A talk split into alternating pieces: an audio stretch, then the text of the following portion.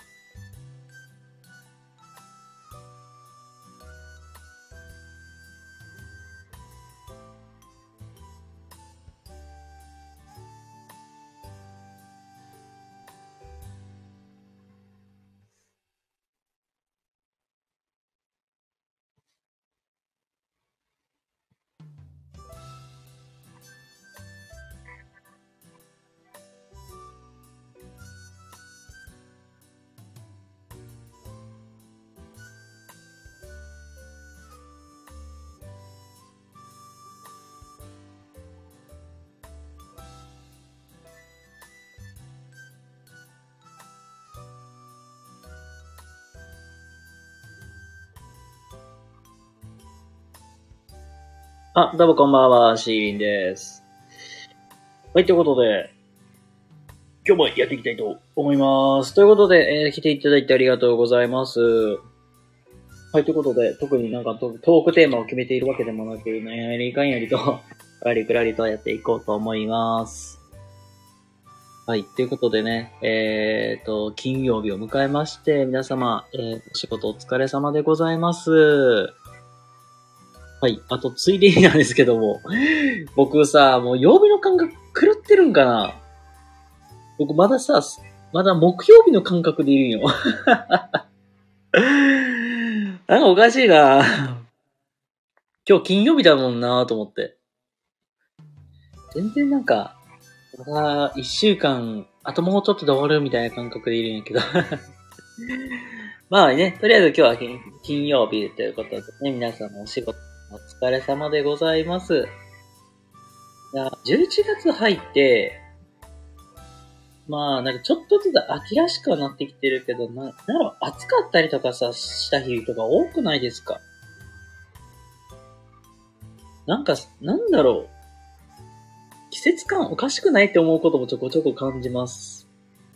だからさ、僕、すっげえめんどくさがりなんやけど、夏物さ、まだ閉まってないよ。あ、えー、どうもこんばんは。しまよさんでいいんですかね？ありがとうございます。あ、こんばんは。ありがとうございます。あいろいろ、しまよさんのちょっとプロフィール読ませてもらってるんですけども、なんかもうアイコン書かれてるけど、ピアノ弾けるんですね。ピアノに声楽って書いてるから、まあ、歌歌ったりとか、結構音楽関係のことされてるんかなとか一瞬思ったけど、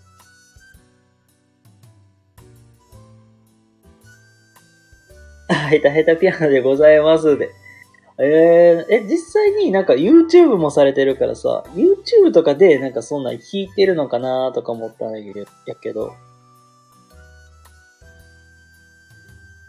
すごい経歴の方だなと思って、ちょっとじっと見てたんけど、すごいな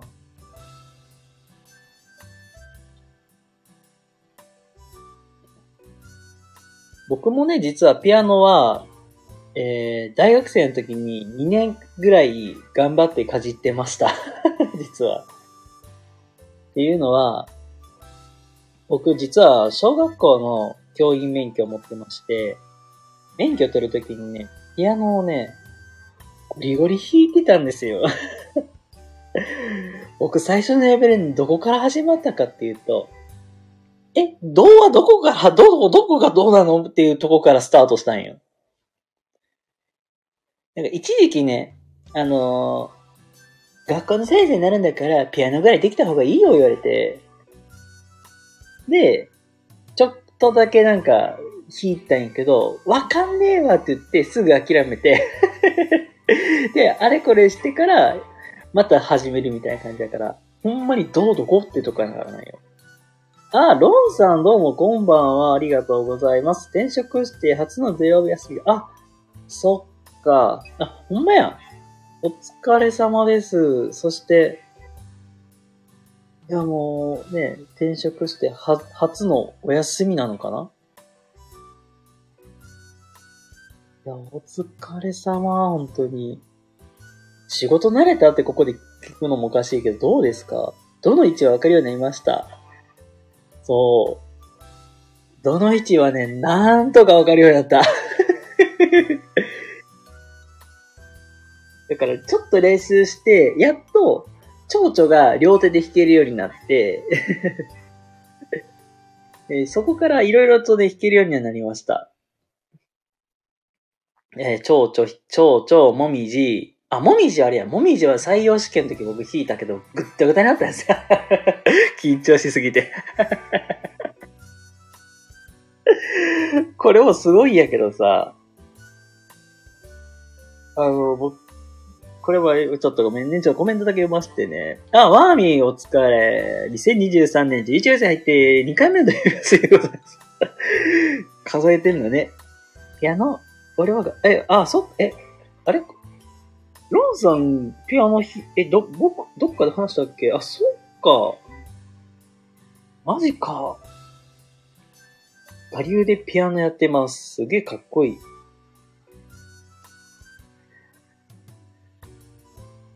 すごいな。え、ワーミーはあれか、ピアノは弾けるの？え、め、どうだろう？そう、が採用試験の時に、僕が受けた、あの、自治体での、なんか、二次試験で、あのーもみじを弾いてくださいっていうテーマが出たわけよ。まあ一応、なんか受ける前にこれをしてくださいねっていうのは出てたから、楽譜譜面をとりあえずコピーして、で、練習したよ、ちゃんと。練習はしたよ、ちゃんと。で、余裕で弾けるわーって言ってね、弾いてたんよ。で、やっぱりいざ本番になるとさ、あ、あ、あ、あ、あ、あ、あ、お願いします言うて、あー、うーって、もう本当に、しね、面接官が3人くらいなんか、あの、1メートルぐらい離れたとこから見見られとってさ、やばーっていう、あの感じね。圧迫感すごく感じるわけよ。え、マジ？え、ワーミー4歳ぐらいの時頃から3年間、マジかよリリーさん羊しか今はもう弾けないけどってめっちゃ、え、マジ？初耳 ワーミー実はピアノがちょこっと弾ける。アドベルバットたくさんあるから、まあ、あ確かにな、新しいとこ入ったらね、まあ頭パンパンだよね、そんと。音楽の先生が採点、あ、一応音楽の先生が採点するみたいな感じですね。音楽の先生とか、まあ、あのーあれだ、教育委員会のちょっとお偉いさんがね、見てたりするから、あの、まあ実際なんか、その審査の、なんかなんていうかな、評価するポイントみたいなのは見せてもらってはないけど、とりあえず最後まで弾き弾き切ればなんとかなるっていう。まあそれでもちゃんと合格したからね。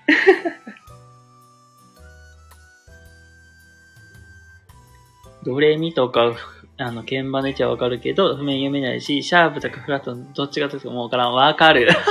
それめっちゃわかる。あの、あれだよね。黒鍵を弾くタイミングね。そう、だから僕も2年ぐらいちょこっとかじってたけど、全然譜面読めないのよ。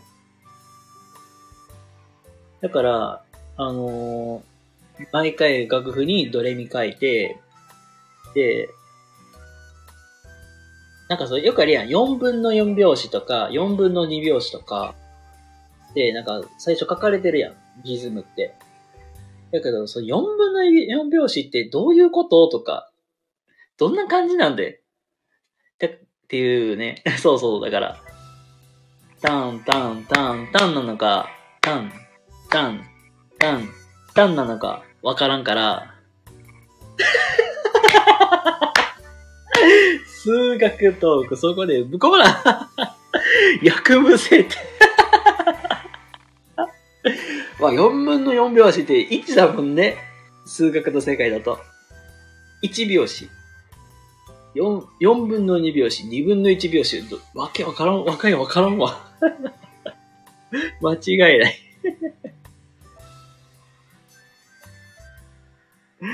もう間違いないわ。リズムがわからんわけよ。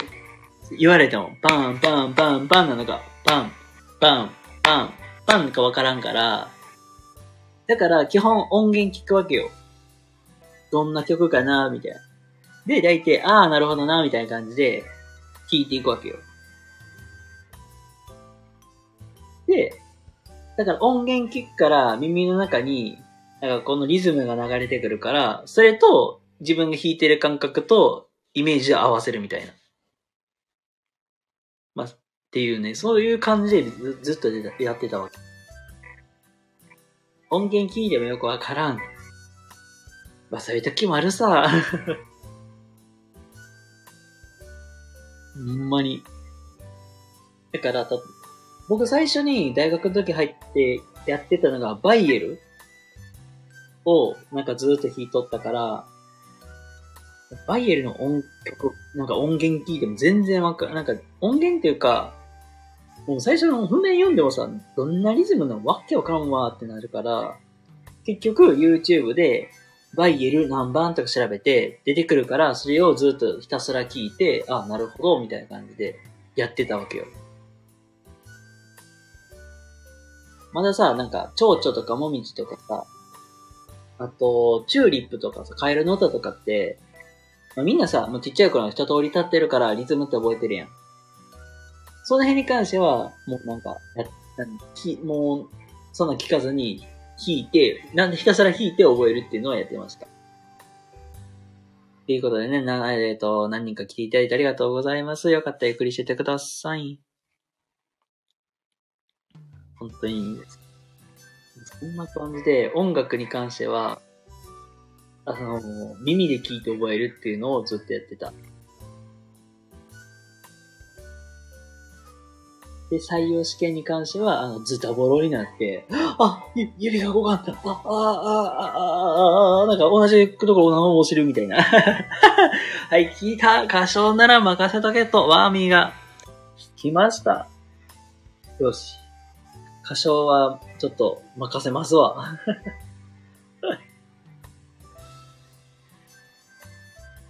あの、僕、あの、ピアノ弾けへんけど、あの、横で音源流しとくわっていう。合唱コンクールでよくあるやつね。本当に。合唱コンクールで、なんか、パートリーダーになった人がよく、ね、なんか、ラジカセ鳴らす、流すみたいなやつね。そんな感じで僕やります。あ、どうもどうも。ね、まあ、1名様ありがとうございます。よかったらゆっくりしててください。なんか今なんか音楽の話しております。なんか昔ね、なんかピアノ弾いたことあるとか、実はがギター弾いてましたとか、そんな方いましたよかったらゆっくりしてください。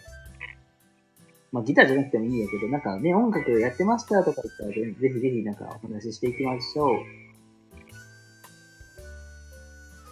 あ、そう。ギターで思い出してんけど、あのー僕だ、学生の時に、ピアノは一応授業でやってたから、あの、弾いとってんけど、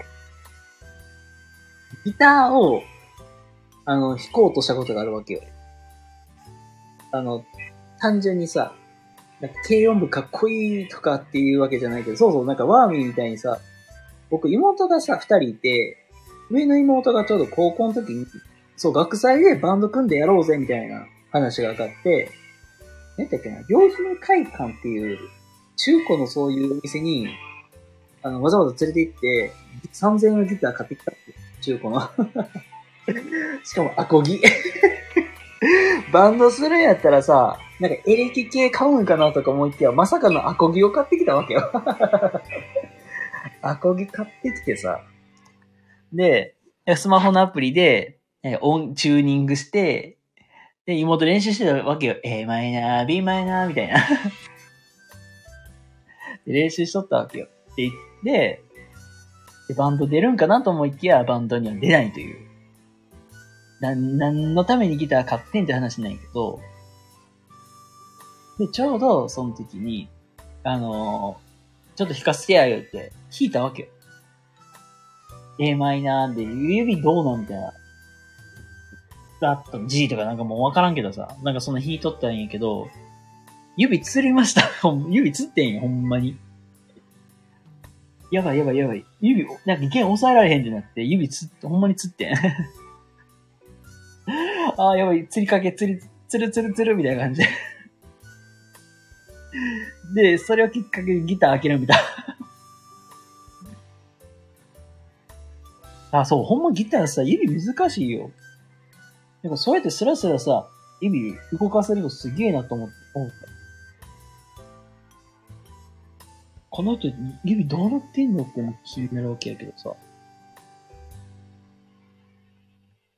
まあ、なんか軽音部の人ってすごいなと思ったもん、本当に。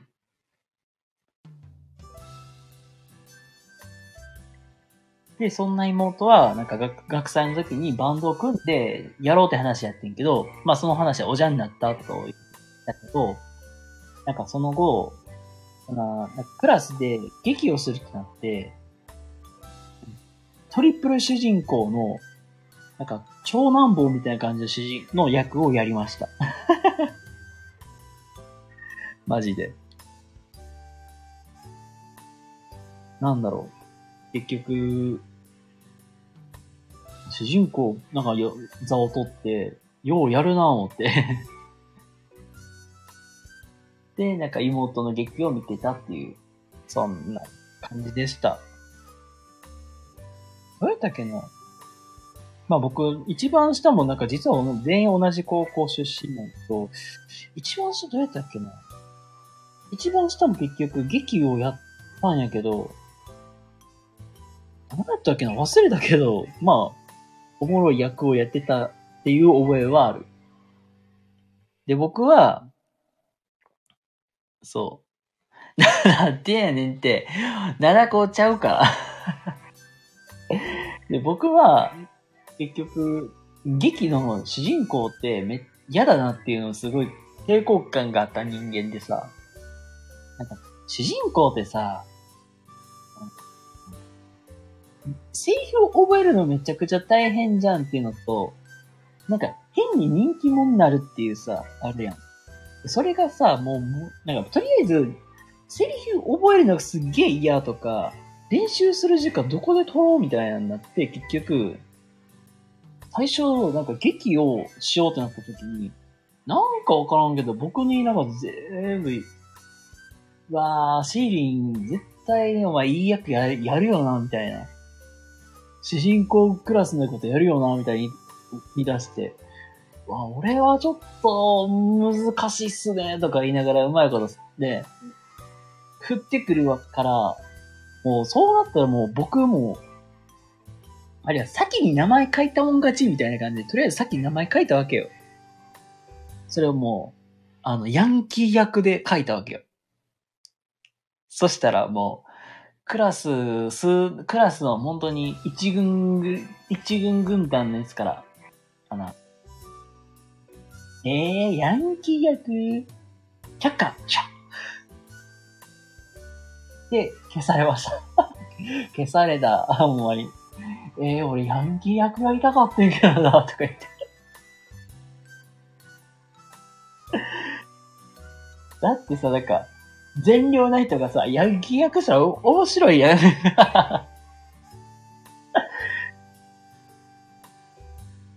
今度さ、今度さ、なんか真面目そうな人がさ、おぐれやるボーイみたいな感じでさ、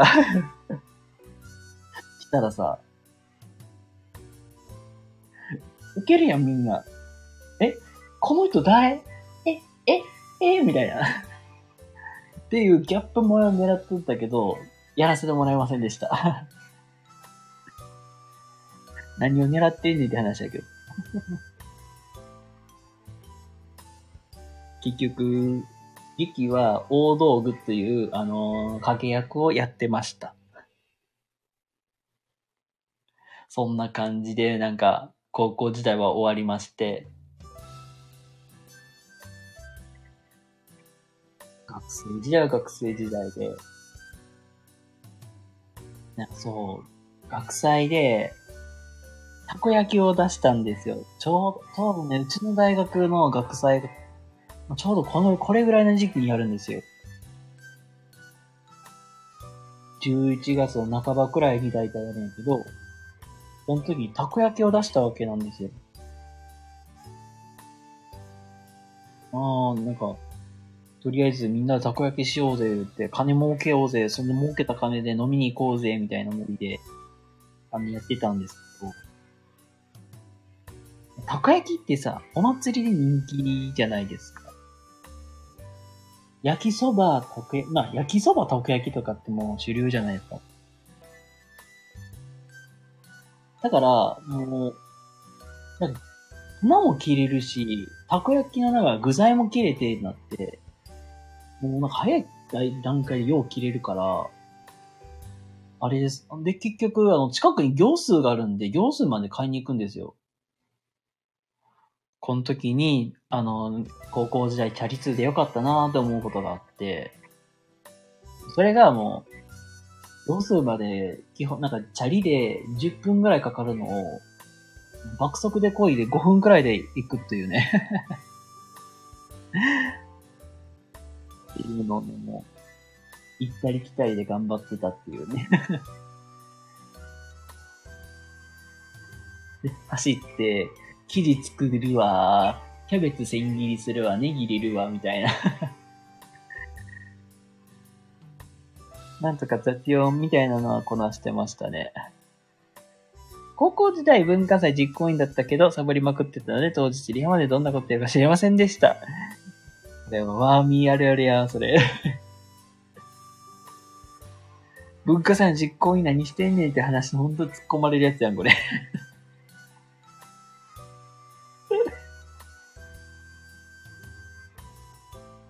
あ、もうそうそうね。これね、僕の知り、僕の知り合いがさ、もうちょうどなんか学生会長とかしてたんよね。言うたらあの、生徒会長みたいなのをや、をやってたんやけど、その、うちの生徒会長、学生会長がさ、まあ、いろんな人にからいじられるわけよ。まあ、顔が広いからさ、後輩からいじられ、先輩からもいじられ、あのー、ようわからん他のあのー、なんて部門、部じゃねえわな。学部の子からもいじられるっていう、まあ、まあ顔、顔が広いやつやったんです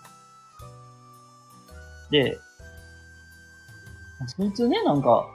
まあちょうど学祭でたこ焼きするって話をしてたんやけど、その時に、なんか、あの、音楽流さなさ、盛り上がらんよね、みたいな話をしだして、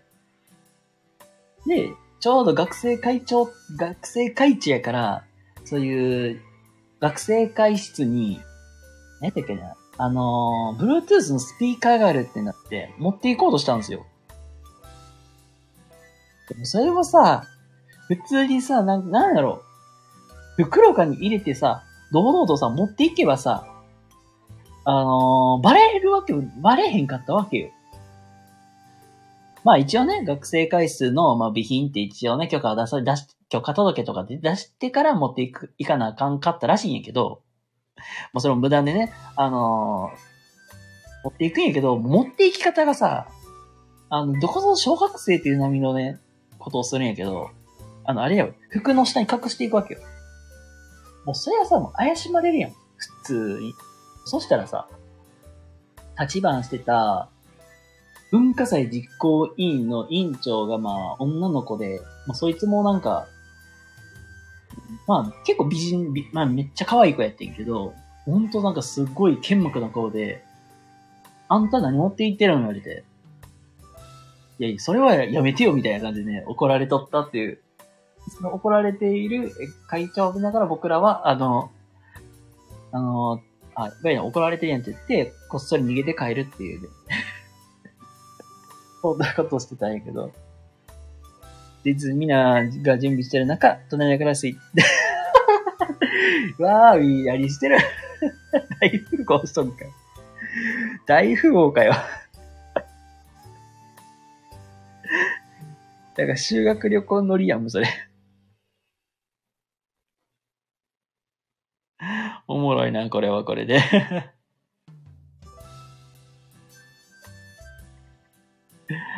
ほんまおもろいな。あ、どうもどうも、1、2名様、こんばんは。ありがとうございます。よかったらゆっくりしてってください。まあ、ほんとそんなこともしながら、ね、今年も、まあ今年もね、まあ学学園祭、学園学祭はある、あったり文化祭もあるんやけど、まあ仕事なんでね、まあ知ってる人もいいんけど、まああまり、まあ行くつもりはないんですけどね。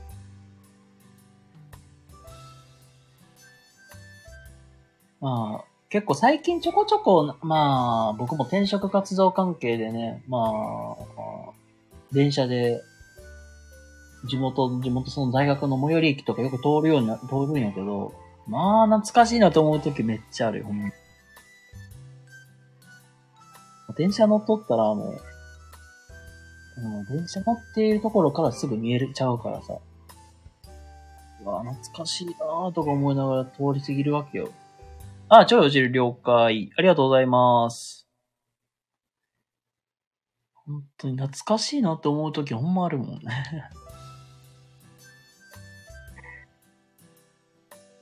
だから、転職活動してるときに、たまになんか、大学近くのね、会社さんとかも受け取ったからさ、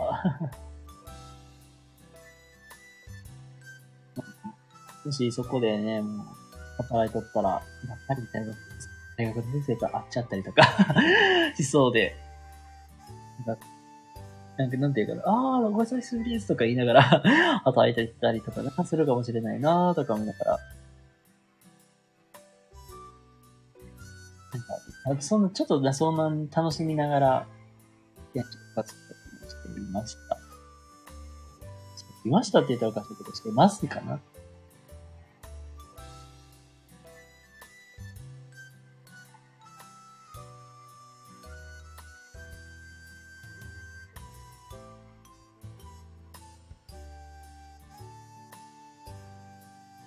まあ、そのと言いながらも。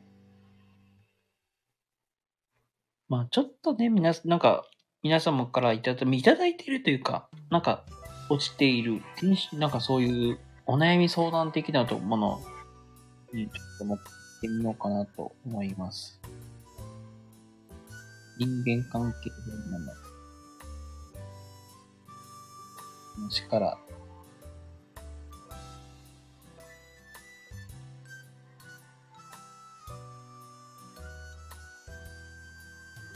思います。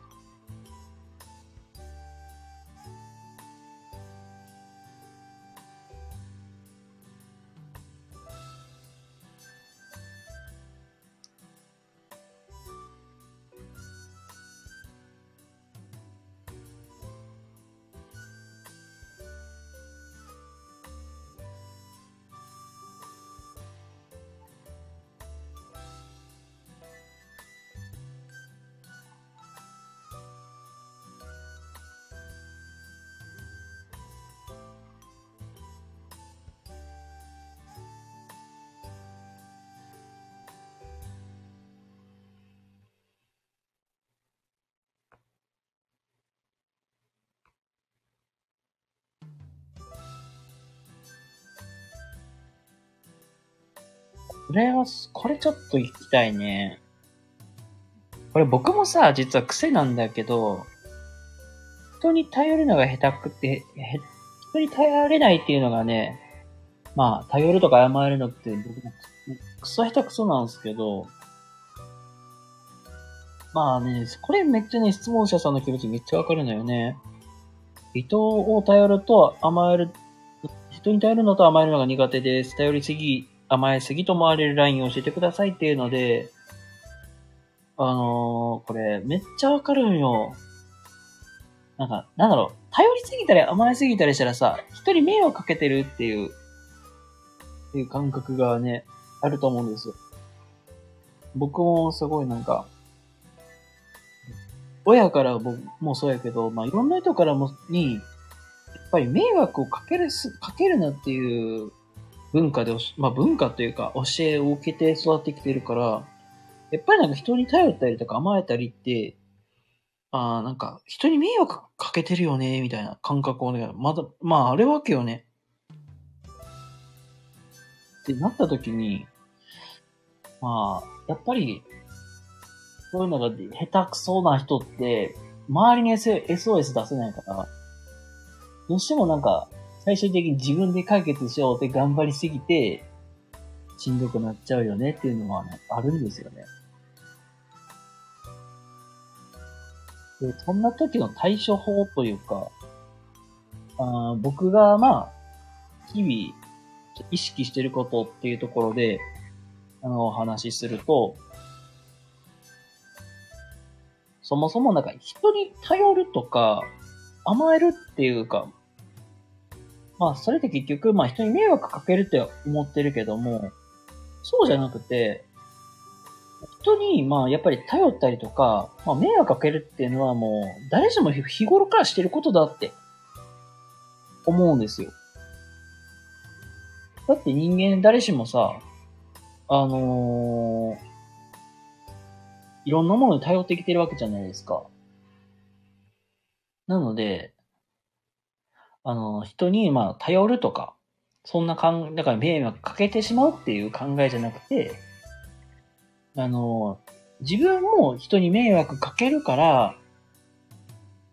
あの、今度、まあ自分が迷惑かけた分、今度は相手が、まあ、まあ自分がもし迷惑かけても、なんか許してもらえるそういう、まあ許せる人間になろうみたいな。その考え方がいいよっていうのを聞いて、あ、この考え方めっちゃ素敵と思って、僕は、なんかそういう意識を持ちながら、もうやっています。そんな感じですね。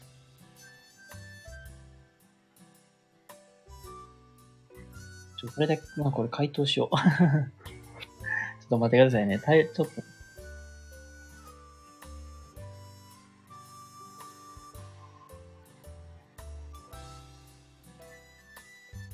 そう。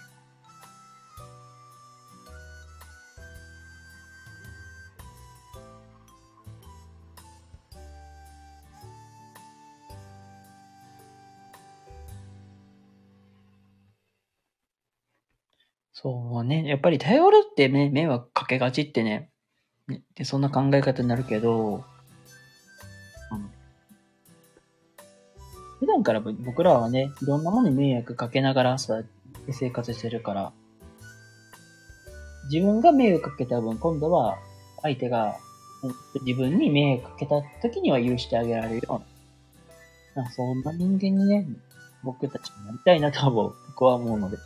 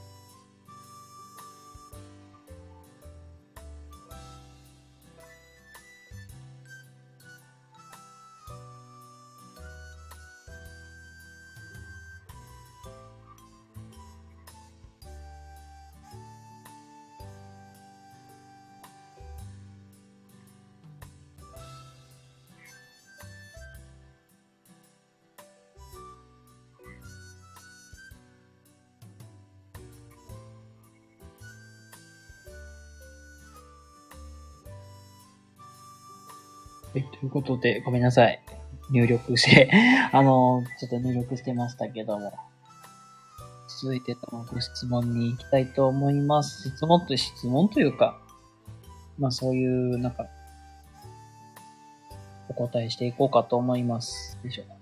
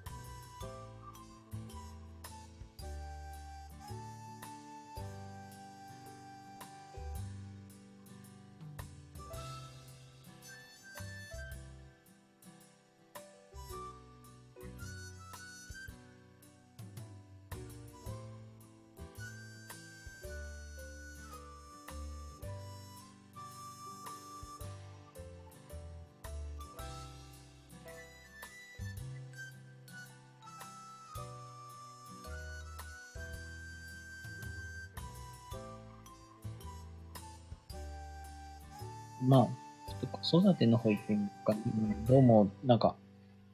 聞いていらっしゃる方、どうもこんばんは。すいません。なんか黙り込んでしまってますが、よかったらゆっくりしててください。はい。はい。ゆっくりしよ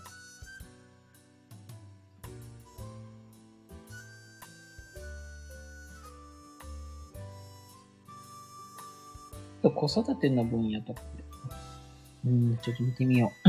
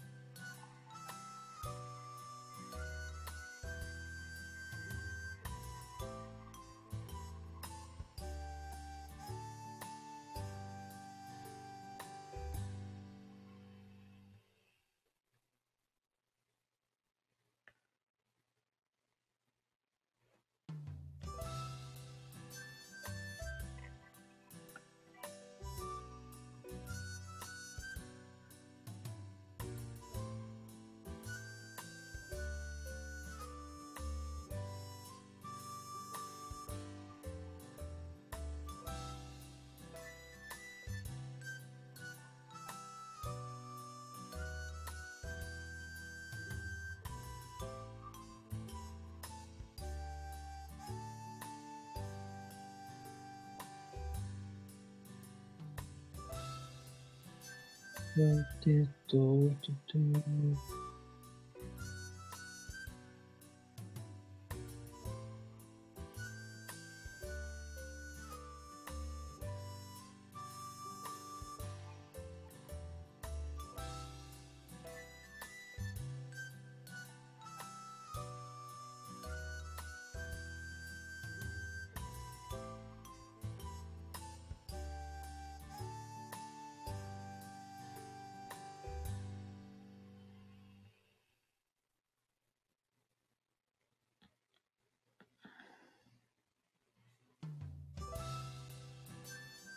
おー、これも闇がすげえな。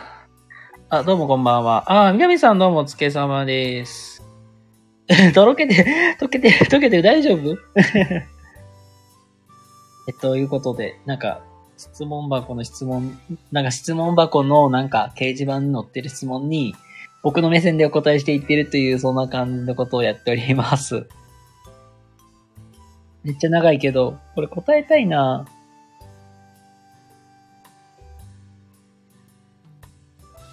これ僕目線で話す、ちょっとあえて、あえてというか、ちょっと、まあ、南さんもおるからキャリアの方でいこうかな。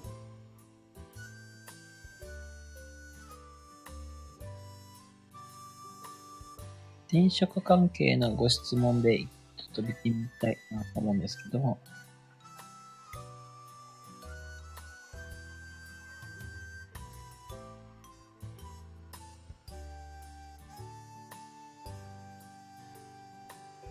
あー、これね。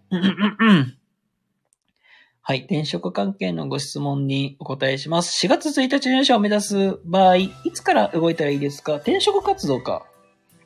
の動くタイミングね。なんくるないさ、答えてちょうだい。えっと、全然大丈夫だと思う。答えてちょうだい。4月1日入社を目指す場合、いつから動いたらいいですか？っていうことでご質問いただいているんですけど、えー、っと、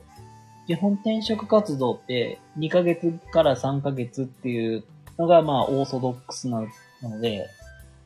まあ、ちょまあ、が本気で4月1日に入社するっていうのであれば、1月くらいから動くのがベストかなって思います。で、これ僕がまあ学校の教員時代とかも思いっきり転職活動しよう思って動いてたんやけど、学校の先生って、あの、皆さんご存知の通り、8月と12月って基本、あの、夏休みに入るから、そこで結構時間にゆとりが取れるわけなんですけど、僕もその時は、うん、8月くらいからぱり転職活動しようとか考えてて、で、まあ、希望として4月入社って言ったら、やっぱり あんまりいい顔されなかったんで、やっぱり12月から転職活動するって言っても、あのー、学校って、基本ね、さ、12月入れてもさ、もう年のせやからさ、なかなか時間がないじゃん。その面接受けに行ったりとか、そんなん時間中いないから、結局なかなか受けに行ける時間がなかったわけよ。で、その時に言われたのが、まあ、ベストとしては1月ぐらいから動くのがいいんじゃないんですかねっていうのはよく言われました。まあ、けど、どっちにしても、求人票がよく乗る時期って、もう、10月とか11月のこの時期と、4月入社を狙っ、の4月入社に向けてのそういう人材の確保をするっていう目的で、大体なんか1月2月くらいが求人票が増えるっていうことなので、4月から本気で入りたいのであれば、1月から動き出すといいです。まあ、早めに動けば、動き出したら動き出す方が、まあ、一番いいんやけど、早すぎても結局、4月じゃ遅いよねって言われる場合もあります。ちょっと、おお花摘み行ってくるね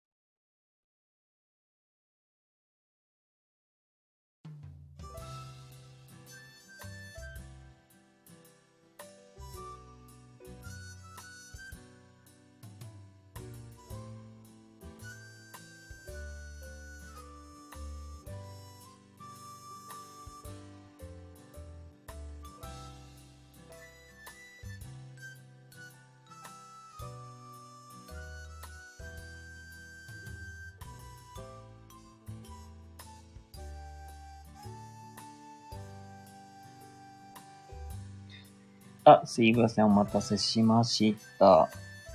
はい、ということで、続いての、まあ、お悩みというか、転職とかキャリアのお悩みみたいなところ、いきます。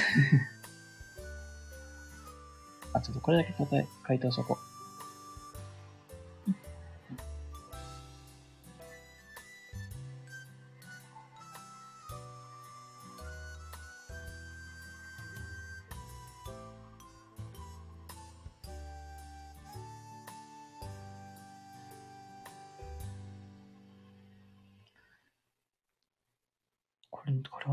すごいな。ん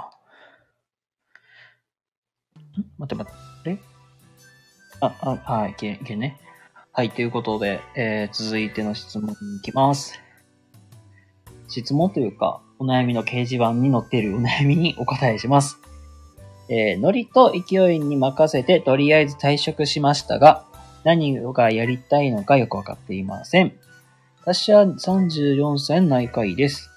私は地域枠でない地域枠で医学部に進学しており、3月まで地方の指定医療機関で働いていました。私は義分年限が、えー、年明け、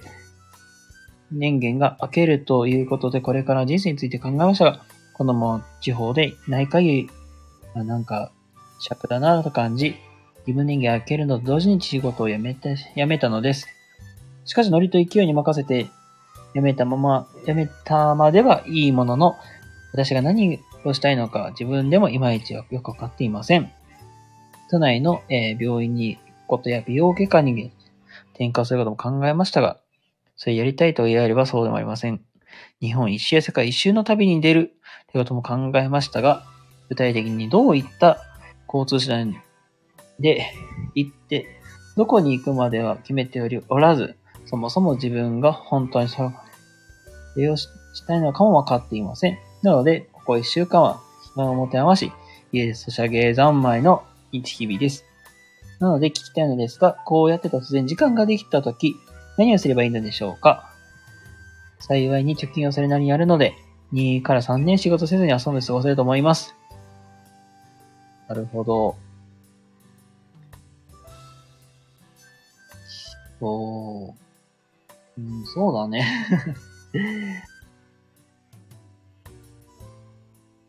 まあけどなんだ、自分のまあ人生に、人生に対して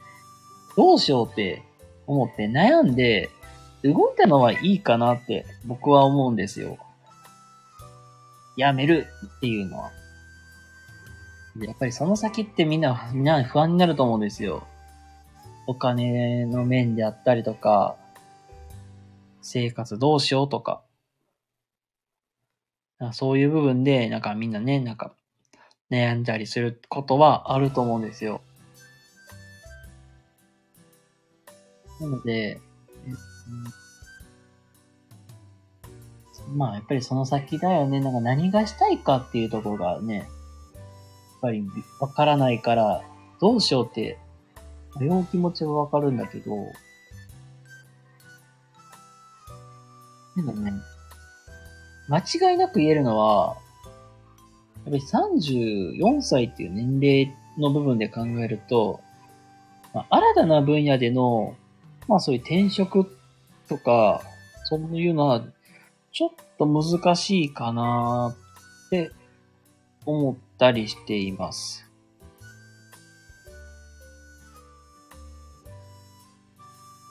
ごめんね、なんか僕転職のプロとかではないから、まあ僕の個人的な見解になっちゃうんだけど、けどね、あの、医療系のね、転職エージェントとかってあるんで、まあ、そういう方にガチで専門的な感じで質問してみるのも一つありかなと僕は思います。まあ医療機関でね、働いてたっていう経験があるから、うん、そうだな。意外とそういう福祉系の施設とかの医者さんっていう面で働く方法もあると思うし、まあね、まあ、お金に余裕があるんだったら、ね、少しちょっとね、見つめ直す時間っていう、えー、ので、時間を作ってみるのもありなのかなと思ったりするし。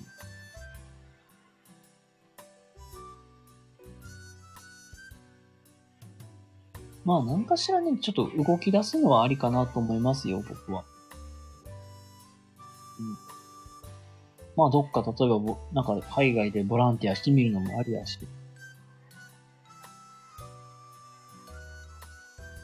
僕、なんかね、そんな感じで、まあ、とりあえず、なんか自分の人生このままじゃ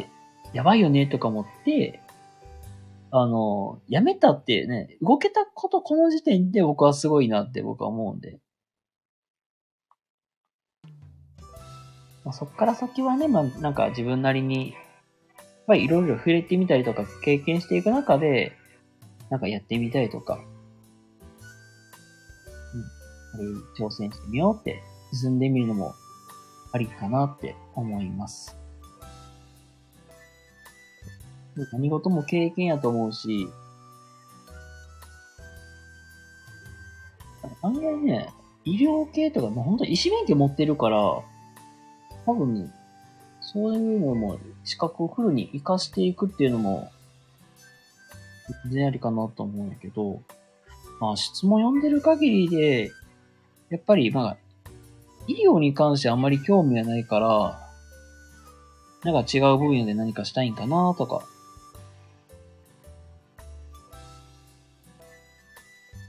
病院みたいな働き方に、病院みたいなところで働くっていうのに、なんかあんまりね、なんか抵抗感があるんだったら、やっぱりなんかいろんな分野に触れてみるであったりとか、あ福祉とか全然ね、その医療の知識とか使えると思うんやけどな。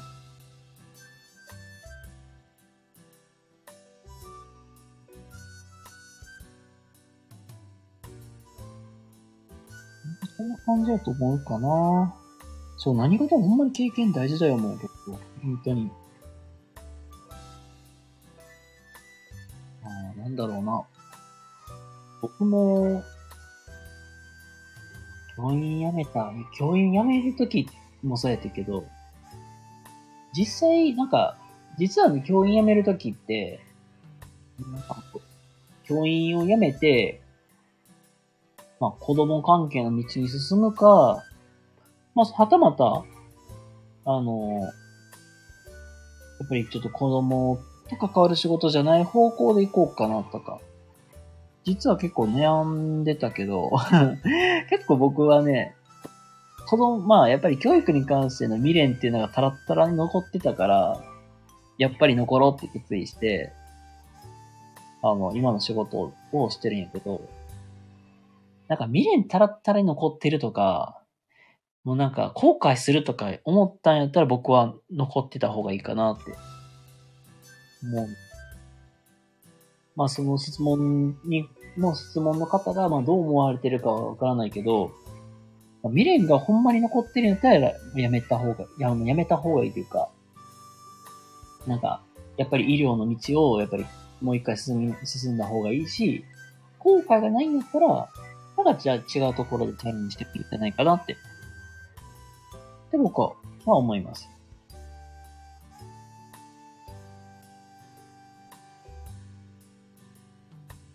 ああ、まあ、2年生そうやったんや。やっぱり見れなかったはずなのに、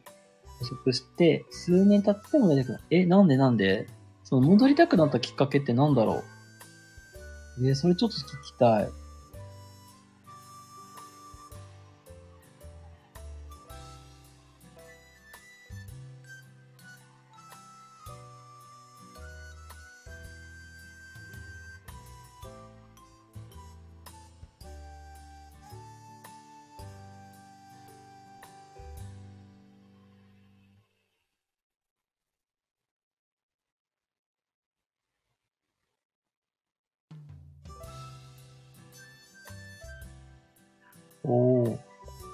結構濃いな。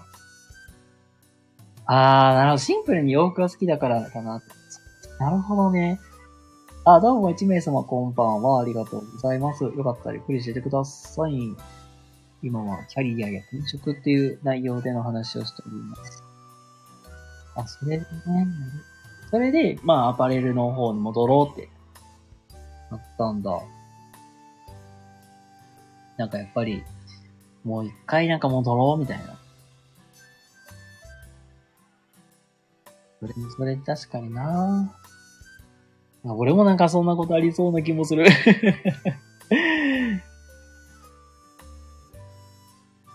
わからないけどね、って。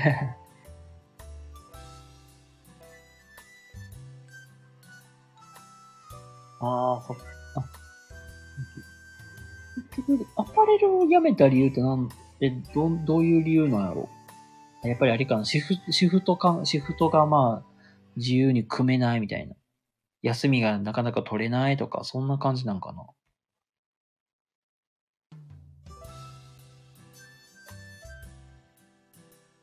これも面白いんやけどさ、続いての質問が、40代から新規参入してくる人が多い業界や職種って、具体的にはどんなものが挙げられるでしょうか？ということで、いただいいただいていますが、あったので、もう答えしていくんだけど、あ、あ、ノルマか。あ、じゃあちょっと営業チックなとこもあるよね。店全体でこんだけ売り上げを作るみたいな。一人、一人にそんなんあるの？個別であるのか、お店自体でこんだけ売りましょうっていうのがあるのか。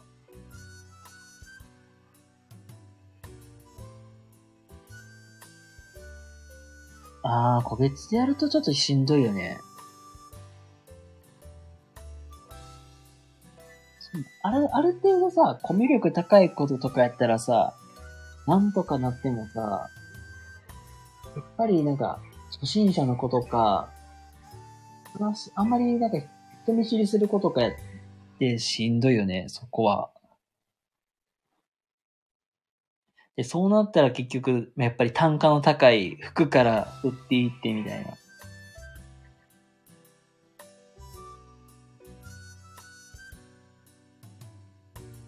なるほどね。そりゃしんどいよね。あ、ごめん、そしたらね、ああ、了解。ありがとうございます。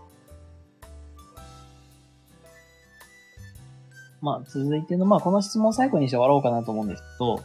40代から新規参入してくる人が多い業界や職種って具体的にはどのようなものが挙げられるでしょうかということで、いただいていますので、お答えしていきますと。あ、えー、全然いいですよ。なんか、今のところ、12月の末くらいに、まあそういうワンオンワンのなんかコラボを、バンバンバンバーンっていう感じで、なんかセッションって形でやろうかなと思ってるんでまたちょっと詳細、わが、詳細決ま、決めたらちょっとご連絡します、じゃあ。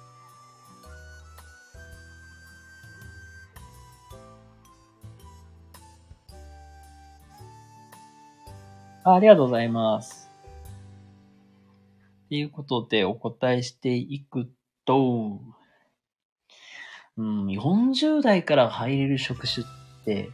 だいぶ限られますね。これ多分もう、質問されてる方って、なかなか新規参入って難しいよねっていうのが、分かっていると思う方やと、と僕は踏んでます。例えば、飲飲食もそうやし、IT とか、な、何にしてもやっぱり基本、その、まあ、入れ替わりが激しいところに関しては、おそらく新規参入難しい。別になんか、若い子とかバイトの子をポンポンポンポン入れていけばいいわけだから、難しいかなと思います。週、まあ、やっぱり、まあ、入れ替わりは激しい。まあ、言ったら離職率が高い。けど、求人を出してもなかなか来ない、給料の安いところってって考えると、入りやすいところで言うと、介護、福祉業界、物流、まあ、あと土木関係とかかなって。で、僕は上がるんですけど、うーん。なんかね、そうだな。これ僕の、ごめんなさい。これ僕の個人的な意見になるんで、全然スルーしてもらったんですけど、僕的には、介護福祉業界って、あの、まあ、確かに、うん、まあ、給料の上がりは悪いし、まあ、あまり、なんか、割かし、なんか、割かし待遇がいいところが多いとは限らないんやけど、介護福祉業界にいいところで言うと、あの、自分の意思で資格を取ったり、まあ、勉強するだけで、給料が上がる可能性はある。例えば、まあ、あの、介護福祉士取る、えっと、介護福祉士、ケアマネを取るとか、あとこれ、まあ専門用語なんで、あの、また調べてもらったんですけど、行動支援。えー、行動支援のそういう資格を取ったりとか、強度行動障害って言って、これ強度行動障害はね、持ってったり、持ってると強い。これ、これはもう、現場視点で言うんだけど、これ持ってる人ってあんまりいなくて、これ持ってるだけで確かね、あのー、事業所の収入がちょびっと上がるんですよ。ちょびっとやったかな？上がると思うんです。上がったりするんかな？まあ、実際そういう資格があるので、自分の資格をと、の資格を頑張って取るとか、そんなことをするだけでも、事業所の収入が上がったりするっていう、まあ、いいこともあるので、これはもう本当にその、質問者さんがどんだけ資格に対して貪欲に勉強するかによるかなと思うので、ぜひぜひ受けてみてください。あの、高度共同障害って、確か、オンラインセミナーで受けて4万5万でいける、いけるはずです。まあね、これは僕が、まあ、介護福祉業界で携わってるから、その辺の話しかできないけど、まあ、実際に長距離トラックのドライバーとかも、結構きついけど待遇が良かったりとかするとかね、まあ、ある、いろいろあるんで、もし、まあ自分に合ったところを選んでもらったらいいかなと思います。はい、ということで、えー、1時間くらいね、だらだらとお話しさせていただきました。えー、最後までね、お付き合いいただきありがとうございました。またよかったら、という話しましょう。ということで、それでは皆様、おやすみなさいませ。バイバイ。